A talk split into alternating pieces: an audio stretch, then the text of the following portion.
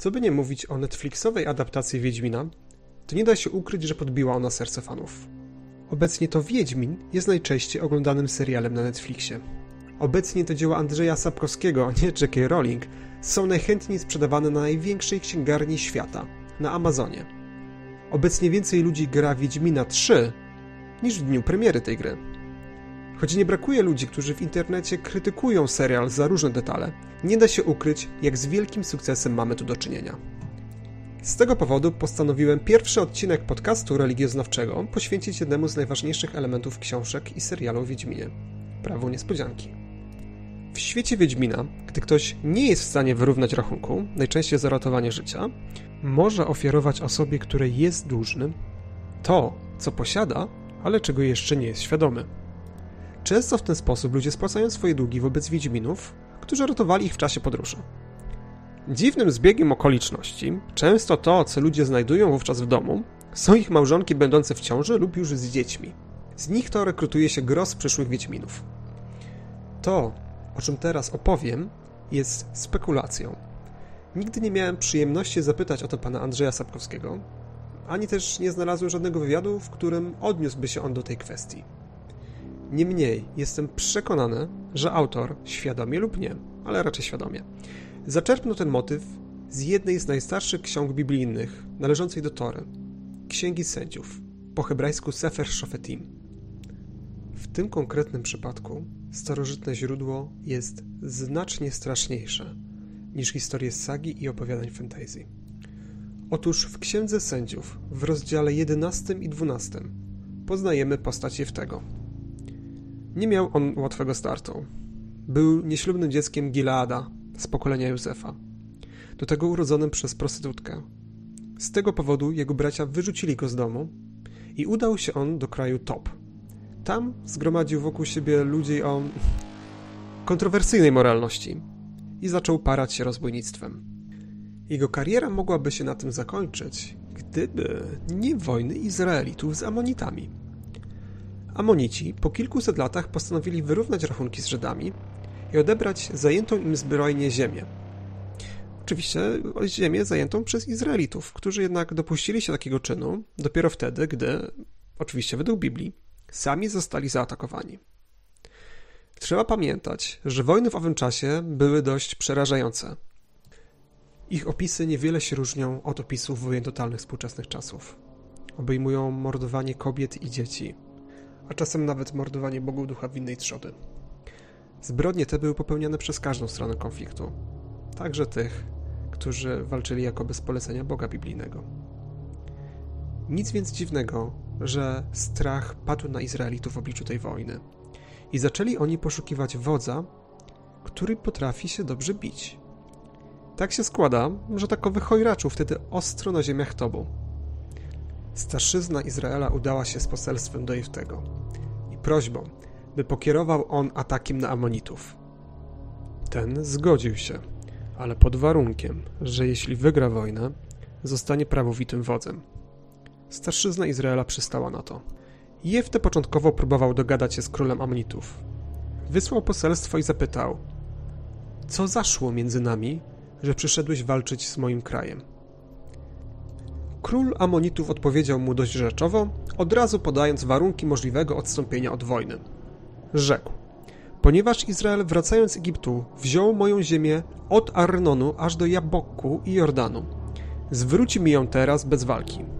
Brzmi rozsądnie. Choć tak jak wspomniałem, sytuacja owego zajęcia ziem miała miejsce około 300 lat wcześniej. Więc to w sumie dość późny czas na wyrównanie rachunków.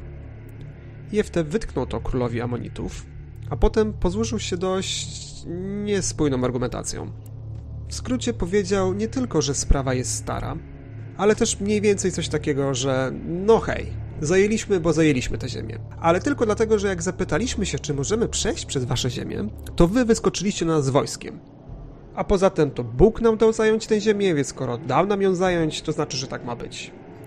Twój Bóg, Kemosz, też dał ci jakieś tam ziemię do zdobycia i też masz je na tym prawie, że dał ci je do zdobycia. Więc skoro teraz z takim tematem wyskakujesz i przychodzisz tu z wojskiem, to nie ja jestem winny tej sytuacji wojennej, a ty. Przyznam szczerze, że to dość niebezpieczny poziom argumentacji.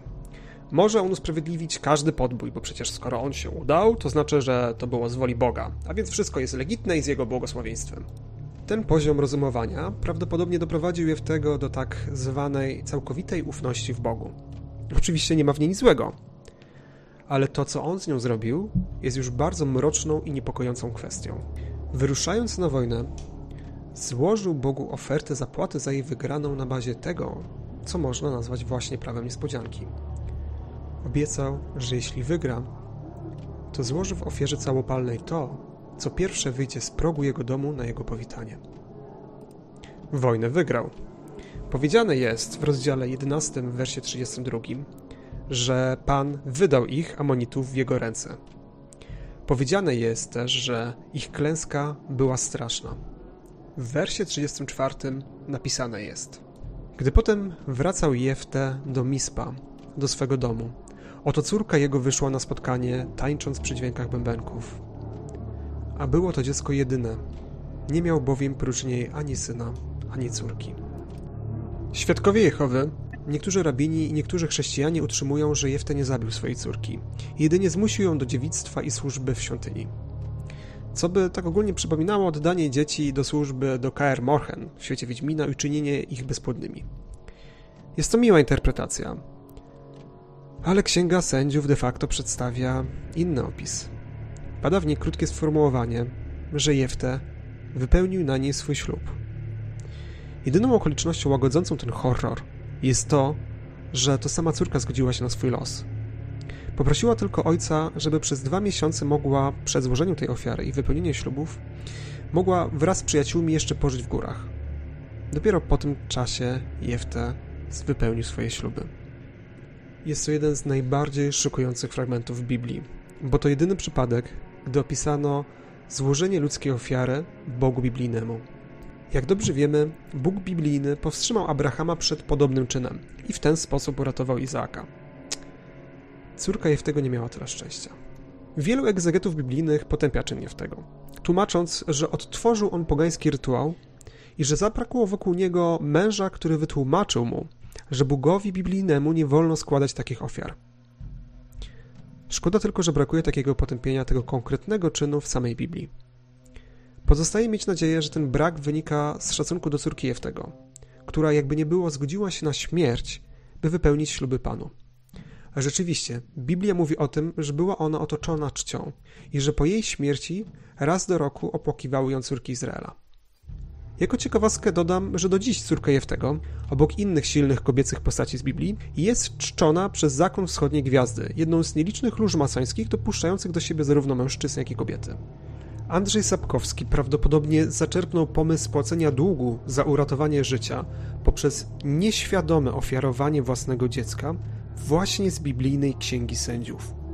Niemniej, to właśnie owe źródło opisuje de facto historię znacznie straszniejszą, bardziej mroczną niż to, co zostało opisane na kartach jego powieści i opowiadań. To historia dotycząca złożenia ofiary z człowieka, złożenia ofiary krwawej z własnego dziecka, Bogu, którego kult miał zwalczać takie rytuały. Jeśli podobał Ci się ten podcast, będę wdzięczny za subskrypcję, łapkę w górę czy komentarz. Jeśli interesują Cię tematy religioznawcze, daj mi też znać, o czym chciałbyś posłuchać w kolejnym odcinku. Pozdrawiam.